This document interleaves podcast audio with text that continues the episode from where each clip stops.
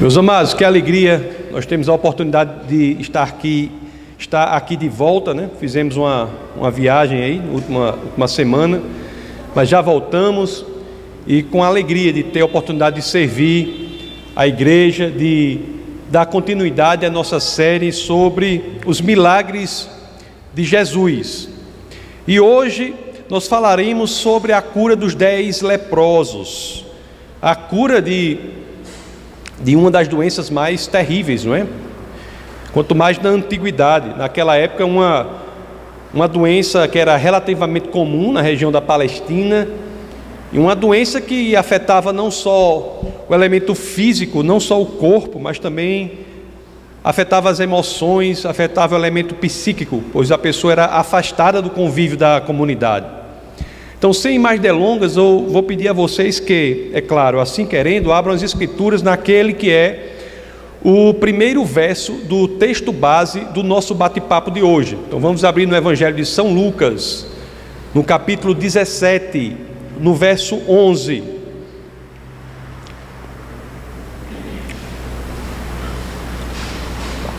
As Escrituras assim dizem: a caminho de Jerusalém Jesus passou pela divisa entre Samaria e Galiléia.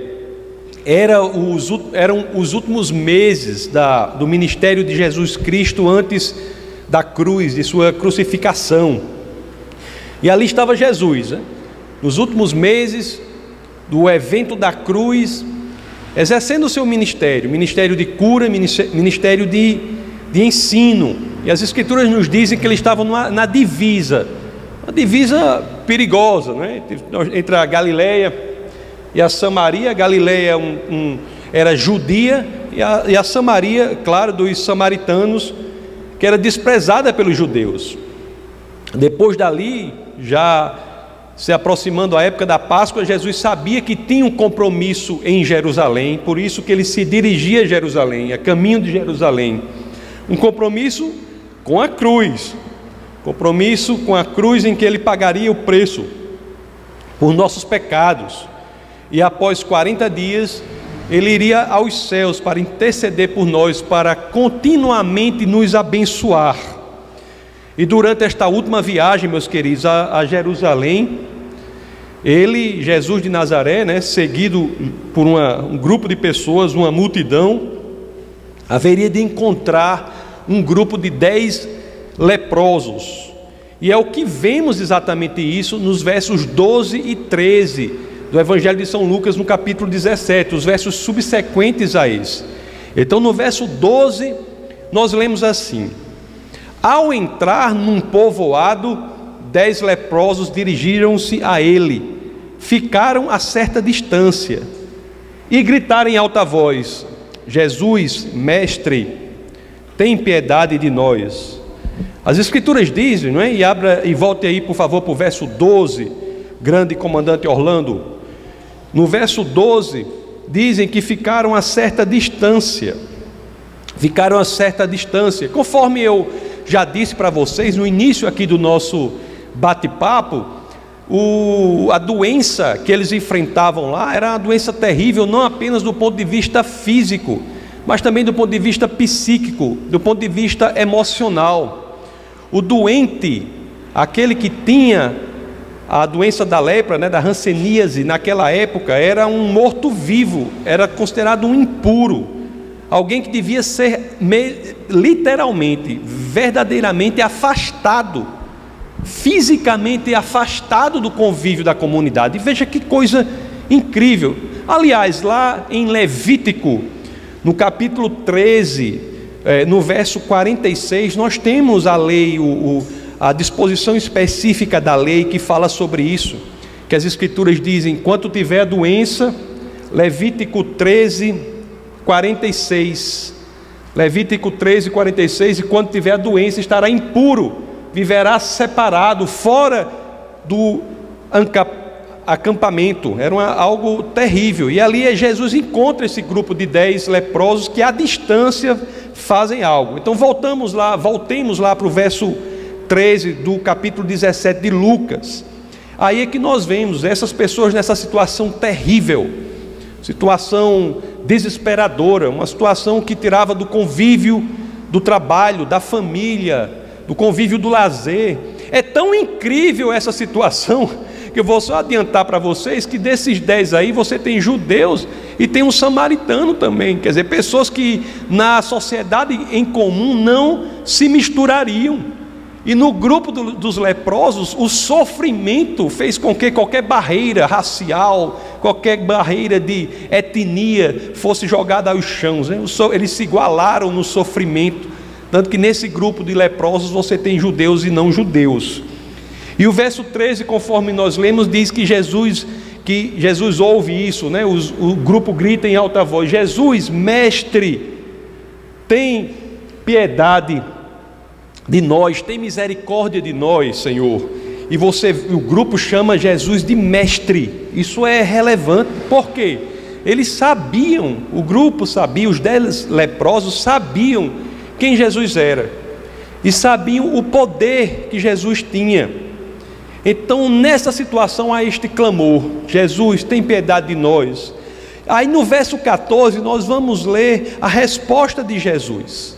E essa resposta é incrível, é diferente dos outros, do padrão dos milagres que estudamos até aqui na nossa série sobre os milagres de Jesus. Porque a resposta de Jesus é: ao vê-los, Jesus disse, né? Ele disse: vão mostrar-se aos sacerdotes. Enquanto eles iam, ficam, iam ficando, foram purificados. O que é interessante aqui no primeiro momento as pessoas clamam, os leprosos em situação terrível, clamam para Jesus: Jesus, tem piedade de mim, tem piedade de nós. Jesus vai executar o milagre ali, mas Jesus toca neles? Não. Jesus pelo menos dá um comando de voz: sejam curados. Não. A cura não se daria por um toque nessa situação, nem mesmo por um comando de voz. Interessante que os céticos dizem assim, né? né? Claro, né? Jesus não iria tocar numa pessoa com ranceníase, né? Para não ser contaminado. É claro que não é isso, pessoal.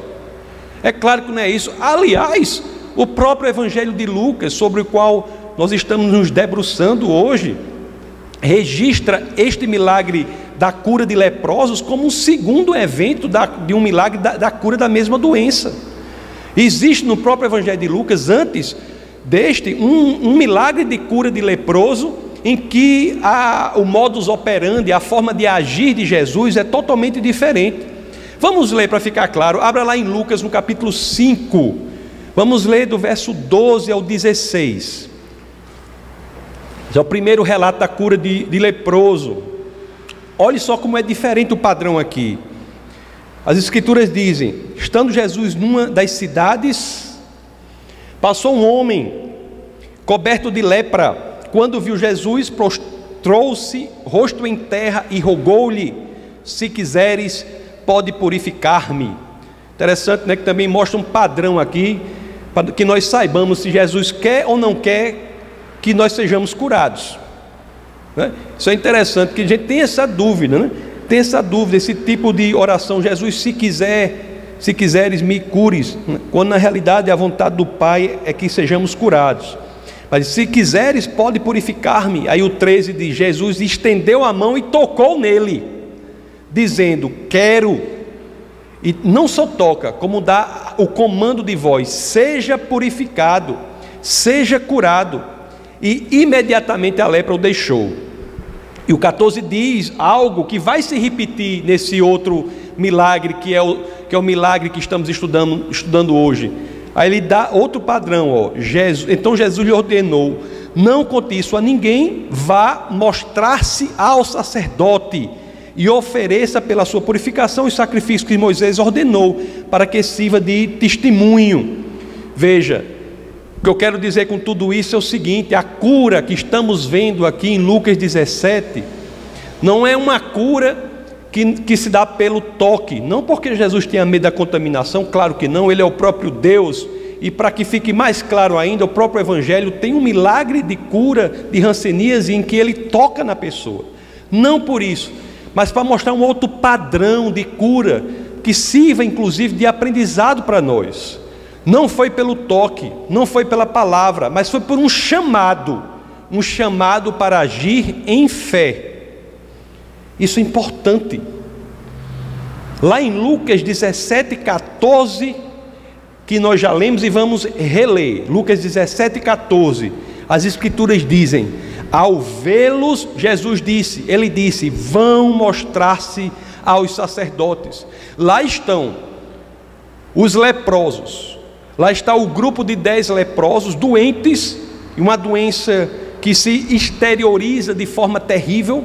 Inclusive, pensando e preparando a mensagem, li alguns livros de medicina sobre a descrição da hanseníase.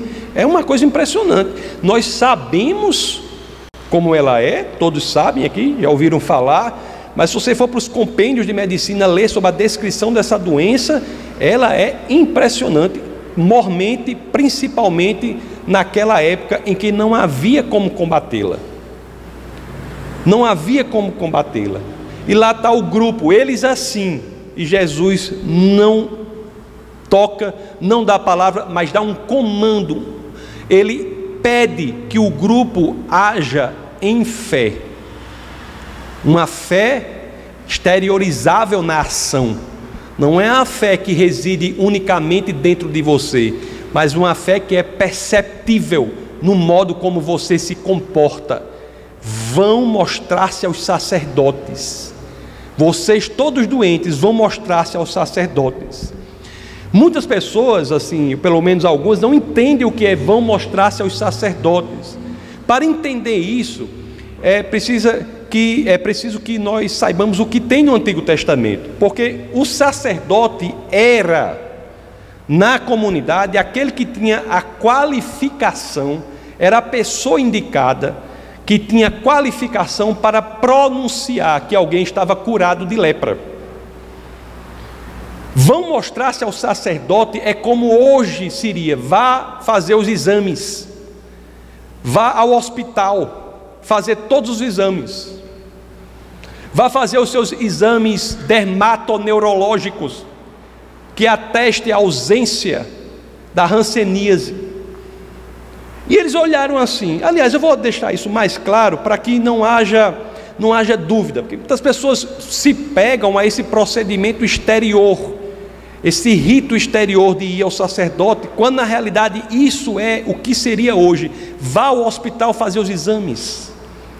O procedimento para. Como é que os sacerdotes sabiam disso? Porque eles eram ensinados pela palavra de Deus. A palavra de Deus fala como alguém está curado, como examinar alguém para saber se ele está com hanseníase ou não.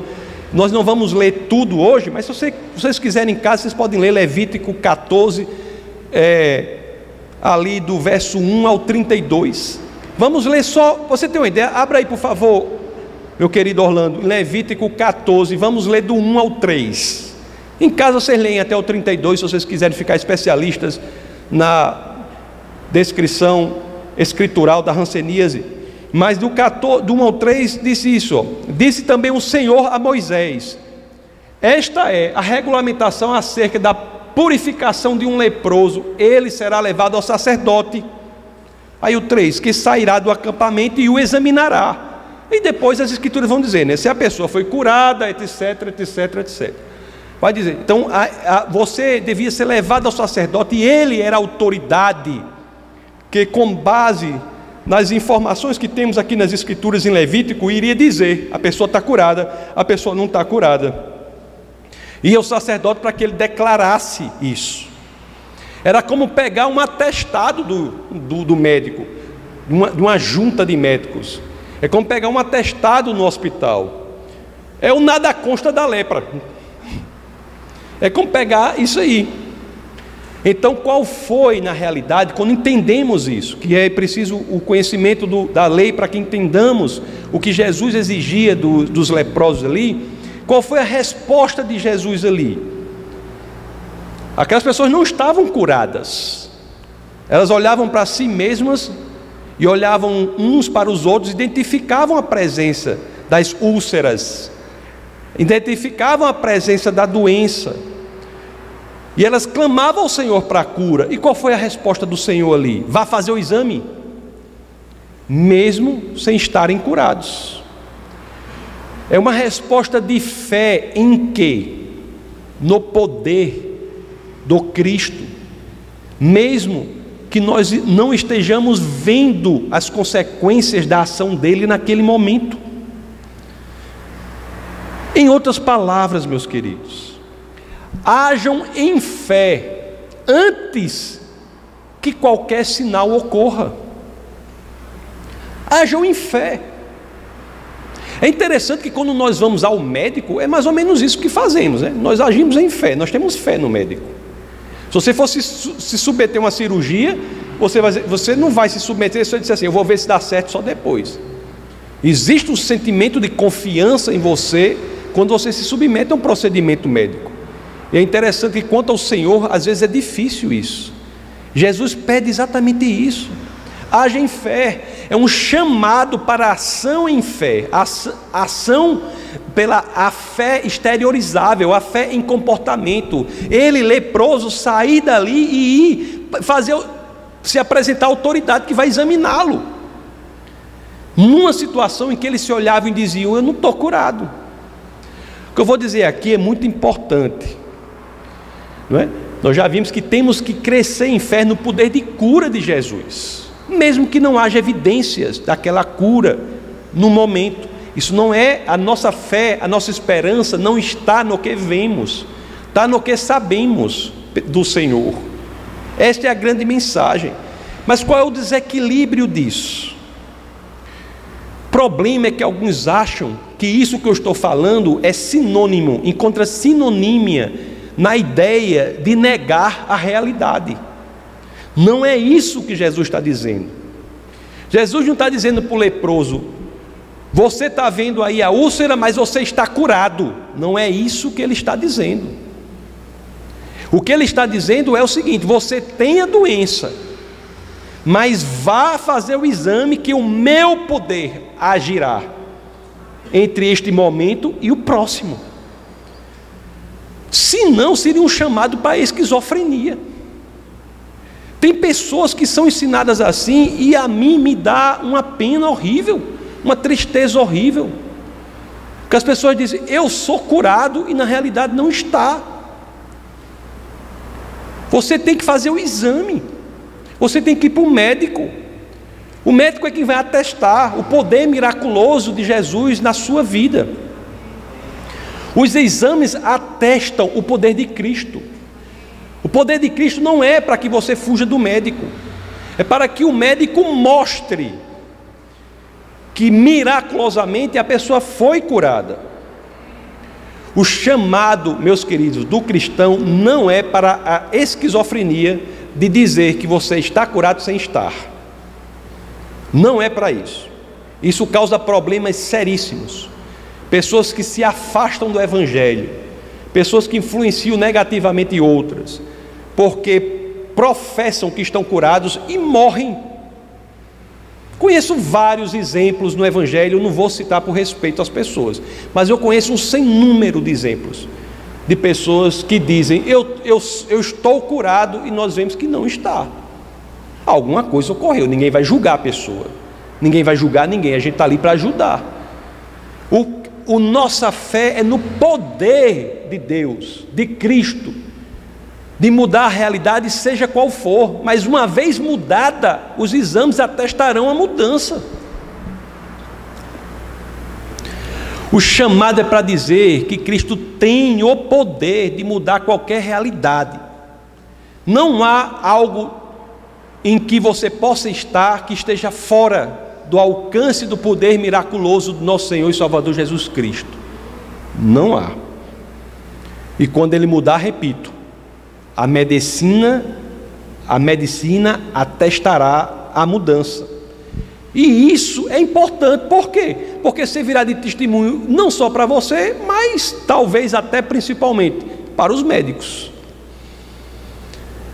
Lucas 17, 14, pode deixar 17, 14 aí na tela, por favor, Orlando. Lucas 17, 14, diz o momento em que eles foram curados. Eles não foram curados no momento em que receberam a ordem para ir aos sacerdotes. As escrituras não deixam, dizem claramente, enquanto eles iam, foram purificados. À medida ou ao passo, na proporção em que obedeciam em fé, agiam em fé, eles eram curados. Mesmo que não tenha havido, proveniente do nosso Senhor e Salvador Jesus Cristo, nenhuma ordem específica para isso. Sim, meus queridos, e aqui é outro princípio maravilhoso na palavra do Senhor. O poder transformador está presente sim na vida de obediência a Cristo aqui na terra. Vá a Cristo como você está. Creia que seu poder é mais do que suficiente para nos curar por completo. Esta é a nossa fé. É isso que ocorre na nossa conversão.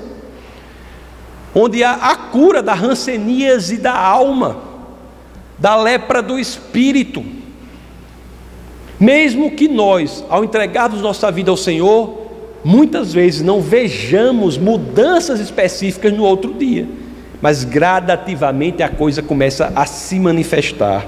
Nós nos, nos vemos como outras, outra pessoa, com outros hábitos, gradativamente, porque já somos salvos.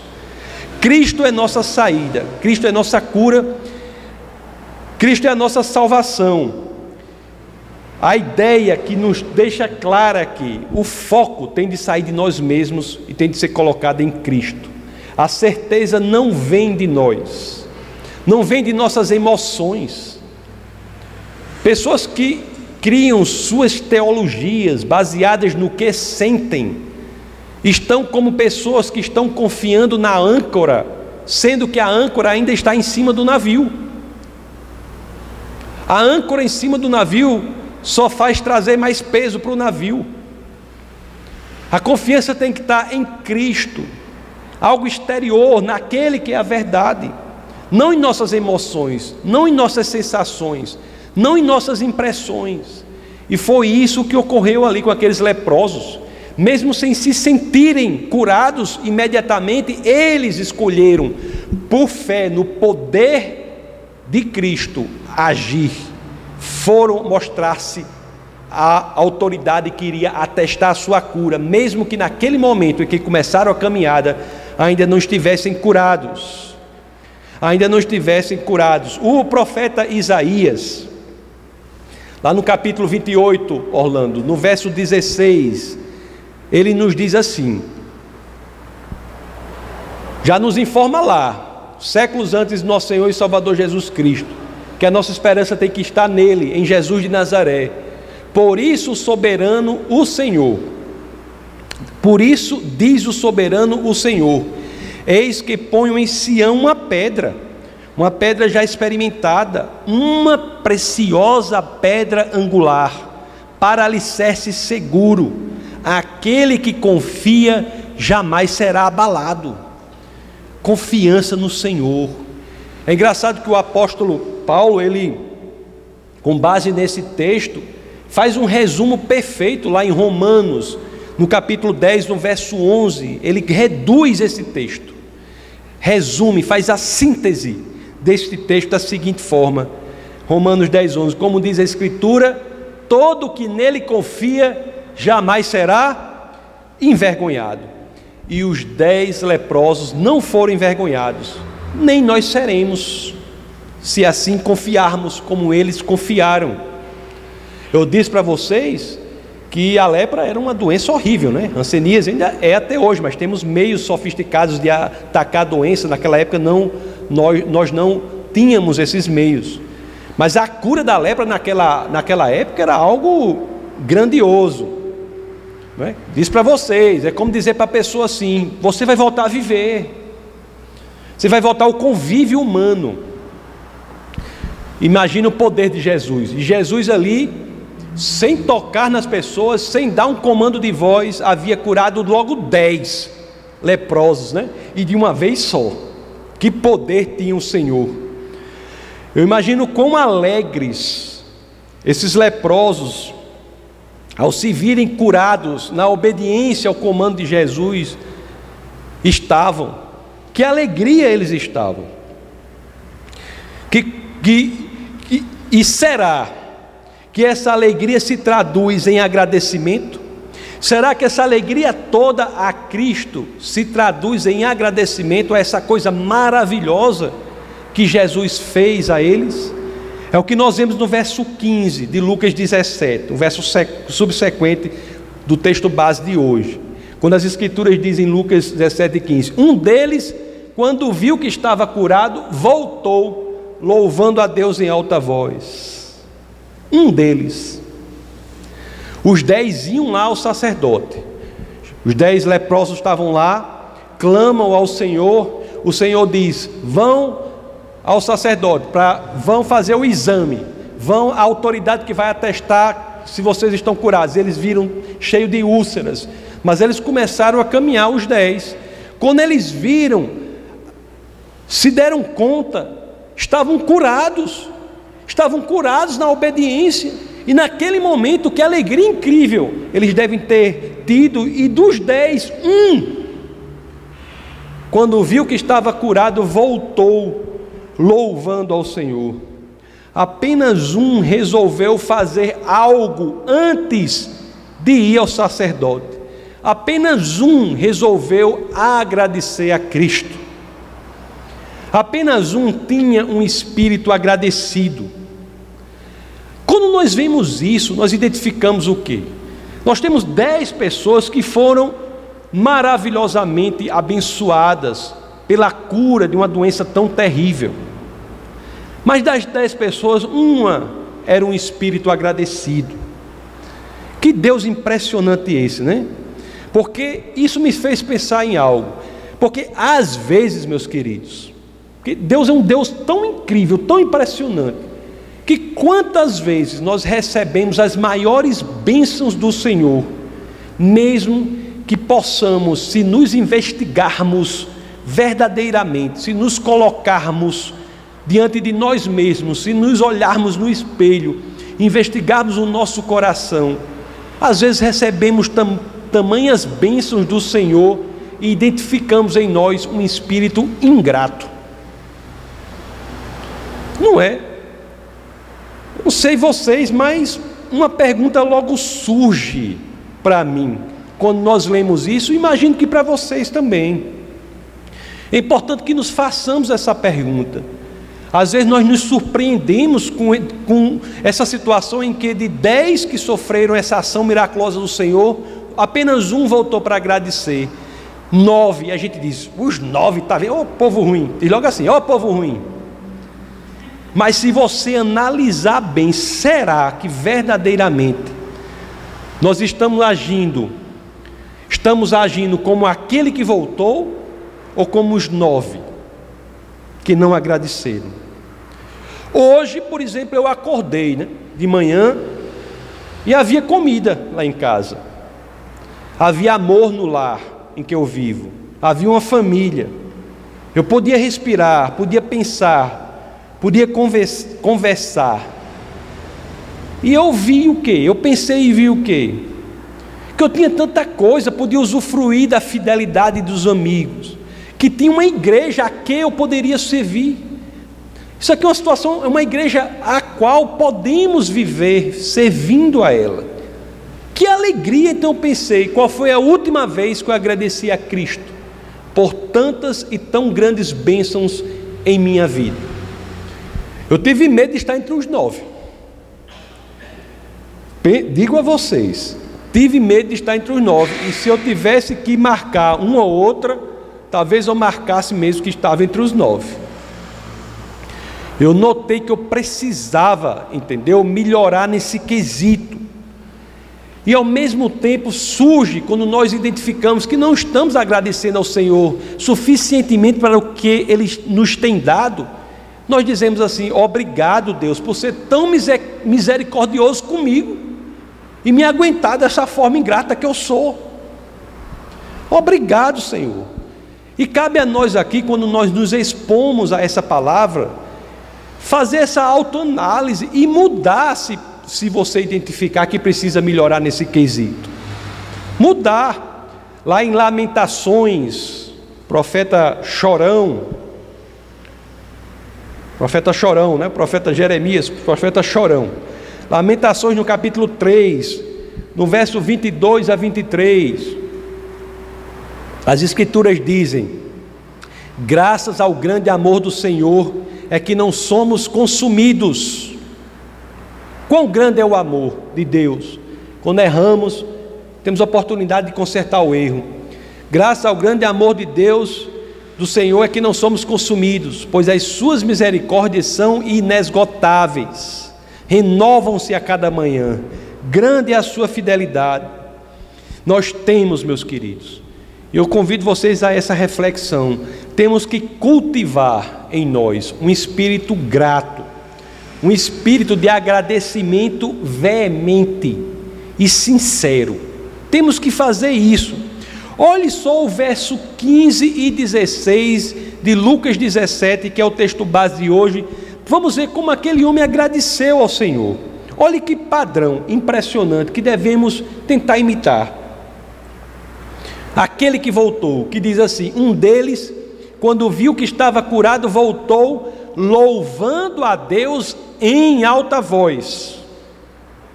E não apenas isso, no 16 diz que prostrou-se aos pés de Jesus e lhe agradeceu. Ele prostrou-se aos pés do Senhor. Aliás, não há lugar melhor para se estar. Não há lugar mais em que você encontre maior honra, não há lugar em que você encontre maior destaque, não há lugar em que você deva querer estar mais do que aos pés do Senhor. Não há lugar melhor do que este.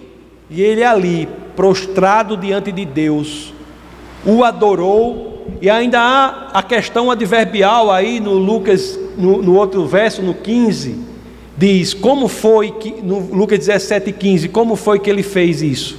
Em alta voz. Meus queridos, louvar a Deus, ter um espírito de agradecimento, de louvar a Deus, é a forma mais celestial de oração. Vou dizer isso sim. Existe uma diferença entre a oração em que nós pedimos, que é uma oração válida, uma oração importante, que deve ser feita. Oração importante, a oração em que nós pedimos, oração importantíssima, oração de petição, oração importantíssima. Mas existe uma diferença dessa oração para a oração de louvor. Qual é a diferença clara? Que oração em que pedimos é importante, mas ela tem um limite temporal, ela se restringe a um determinado tempo na cronologia da eternidade. A oração de louvor a Deus é algo que faremos para sempre. Louvar a Deus é uma prática que estamos nos preparando para sempre. É isso que faremos nos céus. E é por isso que temos que cultivar esse espírito de gratidão, temos de ser agradecidos ao Senhor e não de forma superficial. Eu estava vendo as maneiras ou tentando entender características de como esse único homem que voltou agradeceu. Spurgeon, ele identifica algumas características do agradecimento desse, desse homem. Ele diz assim, ó, ele identificou a primeira característica, ele diz: esse agradecimento foi imediato. Imediato. Ele havia recebido uma orientação, uma orientação de cumprir uma obrigação externa, cumprir um ritual religioso, apresentar-se ao sacerdote, ir ao sacerdote. Mas ele não esperou isso para agradecer ao Senhor. Aliás, ele priorizou o exercício correto da sua religiosidade. Ele priorizou o lado espiritual, o lado da comunhão com Deus. Ele colocou acima isso, o lado da comunhão com o Senhor, acima de qualquer rito que tivesse de fazer. Priorizar o essencial da nossa experiência com Deus. É engraçado que as mentes que estão muito vinculadas às coisas mundanas, elas priorizam o rito na religiosidade. Mas as mentes espirituais, elas buscam a comunhão interna com o Senhor, buscam a comunhão intensa com o Senhor. O rito por si só não é ruim, mas ele deve ser entendido como um meio para o fim, que é a comunhão intensa, verdadeira, sincera com Deus. Essa intensidade é outra característica que nós vemos aqui, não é? Eu já falei para você que no verso 15 diz aí: ele, ele louvou a Deus em alta voz. Em alta voz. Meus queridos, eu não sou daqueles que louvam a Deus em alta voz, mas eu digo a você: nós precisamos de muitas pessoas que louvam a Deus em alta voz. Muitas pessoas, nós precisamos. A igreja precisa de pessoas com esse entusiasmo na oração. Ele poderia ter louvado baixinho. Eu acho que se fosse eu, teria louvado baixinho. Mas a alegria foi tão grande, a alegria foi tão impressionante, que ele louvou em alta voz. Louvou em alta voz. Se você louva em alta voz, se você ora ao Senhor em alta voz, se seu coração se derrama pelo Senhor em alta voz, o que eu tenho a dizer a você é: continue assim. Eu, eu não sei se eu vou conseguir chegar a isso, talvez eu morra antes. Mas continue assim. Nós precisamos de pessoas assim. Nós precisamos muito das pessoas que entendem o poder transformador da oração, da oração veemente, da oração em que as pessoas se derramam por ela, dos que devotam sua vida à oração. Precisamos de pessoas assim. Nós precisamos de pessoas assim. Eu sempre digo que eu tenho oportunidade muitos generais de Deus, que encontraremos mais para frente, serão quem? Quando vier o exército do Senhor, aí vem uma pessoa, é um general de Deus, generala de Deus. Quem é essa pessoa? Vai dizer assim, você fez o quê? Vou perguntar para ela, você fez o quê? Você pregou para multidões, você fez interpretações impressionantes das Escrituras, você fez o quê? Foi missionária lá na Arábia Saudita? O que foi que você fez? E aquela generala, né? O general vai dizer assim: Não, meu ministério era o ministério da oração no meu quarto, o ministério dos joelhos no chão, né? Quantas pessoas são positivamente influenciadas por aquelas pessoas, eu tenho que confessar, na sua maioria esmagadora, mulheres que se dedicam à oração. E ninguém sabe. Está quatro horas da manhã, está todo mundo dormindo, sabe não o que está fazendo, e tem generais ali, ajoelhados, orando pelo corpo de Cristo. Como nós somos gratos a essas pessoas e quanto precisamos delas. Se você é assim, continue. E eu faço um pedido, e eu vou aproveitar essa oportunidade aqui para fazer uma, falar uma coisa a mais, é fazer um pedido pessoal me inclua nessa oração. me inclua a minha família nessa oração. Inclua essa igreja que é de todos nós. Né? Eu preciso das suas orações. A nossa igreja precisa das suas orações. E os outros nove, meus queridos? Vamos ver os versos 17 a 19, que são os três últimos do texto base do nosso bate-papo de hoje. Lucas 17, 17 diz assim: Jesus perguntou, ele voltou, Jesus perguntou para ele assim: Não foram purificados todos os dez? Aí, aí vem a pergunta que, dá, que deu o título né, para o nosso sermão de hoje: Onde estão os outros nove? Não foram os dez foram purificados? Onde estão os outros nove? Aí o verso 18 diz: não se achou nenhum que voltasse e desse louvor a Deus, a não ser este estrangeiro? Jesus pergunta: nenhum se achou que voltasse e reconhecesse que a função principal da cura não é curar, mas é identificar que Cristo é o Senhor e por meio da proximidade com Ele nós alcançamos a verdadeira cura que é a salvação? naquela outra situação né, do milagre que Jesus diz: ah, se é para curar essa pessoa aleijada, é, se é para que vocês saibam que eu sou o Messias, muito mais fácil é fazer com que ela ande. Vá, levante-se e ande. O fim principal da ação miraculosa do Senhor não é a ação em si própria, nela mesma. O fim principal é identificar que estamos lidando com Deus, o Criador dos céus e da terra, que está se inclinando para você, para que você seja salvo, para que você viva a eternidade ao lado dele. Então lhe disse: né, levante-se e vá, a sua fé o salvou, lá no verso 19. Eu não vou falar sobre isso, mas uma coisa impressionante aqui, que eu quero, vou só mencionar, mas isso por si só dá um livro. O silêncio daquele a quem Jesus estava fazendo essas perguntas.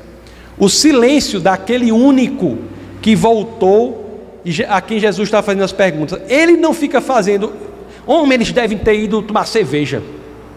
Aqueles nove, uma hora dessa, estão farriando por aí. Foram curados, estão farriando, estão aproveitando.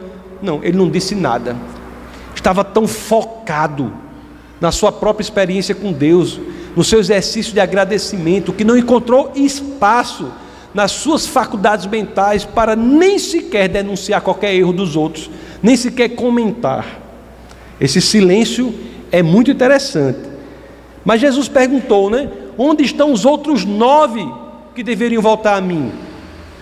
É tão interessante que nossa experiência, como igreja, pessoas que servem a igreja, experiência pastoral e tantas outras, a gente vê muito isso. Pessoas que recebem a cura e depois rejeitam a Cristo. É interessante. Muitas pessoas recebem a cura, são expostos ao poder incrível do Senhor, recebem a cura e depois não voltam ao Senhor, esquecem-se do Senhor. E as Escrituras nos ensinam sobre isso, né? Nós temos aqui um exemplo que aconteceu com o próprio Jesus. O próprio Jesus, aquele que recebeu a cura e entendeu a mensagem, não buscava a bênção, mas o abençoador. Aquele voltou e ao voltar, recebeu a maior de todas as bênçãos, que é aquela que leva à salvação.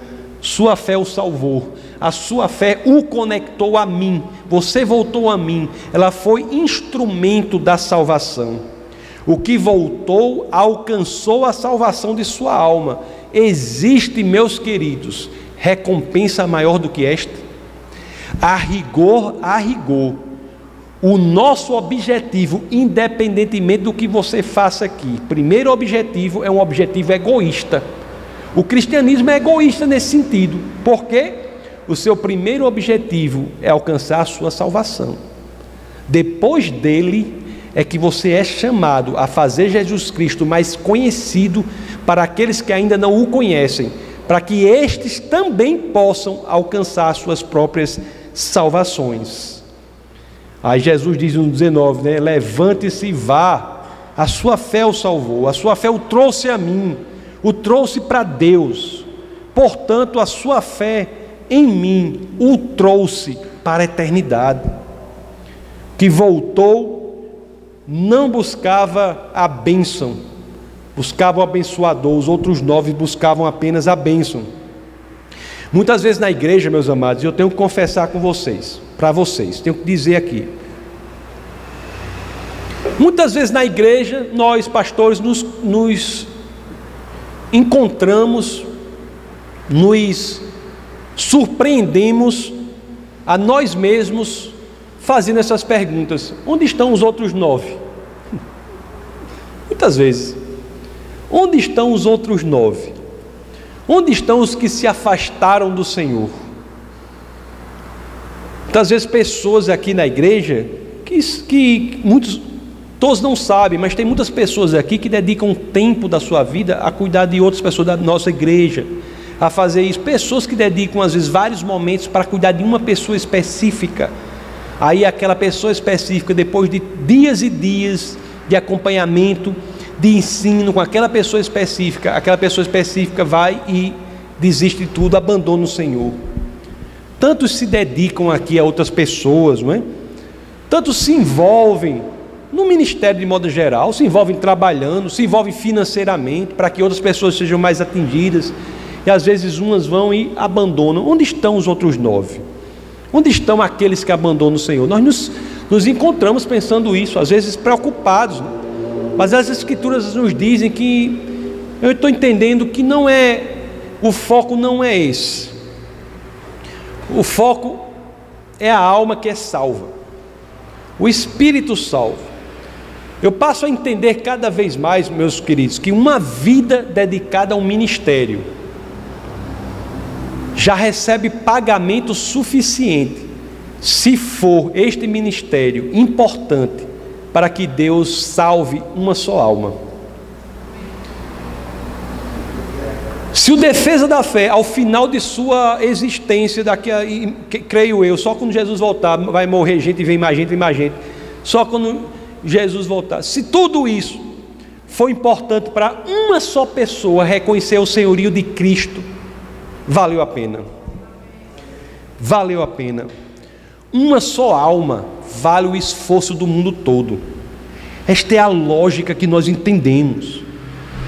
A alegria que temos que chegar a esse entendimento, que a alegria que temos para a salvação de uma só alma é uma alegria tão grande é um privilégio tão grande nós participarmos da história de alguém, Deus nos usar enquanto ministério, cada um aqui, nos usar para que Jesus Cristo seja mais conhecido por alguém, é uma alegria tão grande de uma só pessoa, que eu tenho a mais plena convicção que é uma alegria infinitamente maior do que nós merecemos.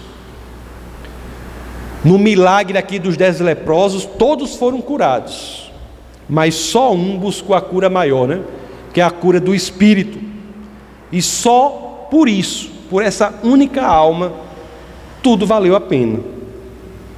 Então temos o exemplo aqui da, da, da mãe da pastora, não é? Foram quantos anos de evangelismo? 15 anos. Eu, eu ia dizer 16. 15 anos de evangelização com a mãe da pastora. 15 anos. Era cabeça dura. Cabeça dura demais, uma pessoa inteligentíssima, uma cabeça dura. É tanto cabeça dura que ela queria ser psicóloga quando era jovem. Aí fez faculdade, quando era jovem, fez faculdade de psicologia. Aí entrou em psicologia. Aí o irmão dela, o, o tio da pastora, fazia medicina e disse: É, você fez psicologia porque você não passava em medicina. Aí ela disse: Ah, então vou fazer também para medicina. Aí fez medicina e fez os dois cursos ao mesmo tempo: medicina e psicologia. Aí Aí se formou, tudo, não sei o quê, 15 anos.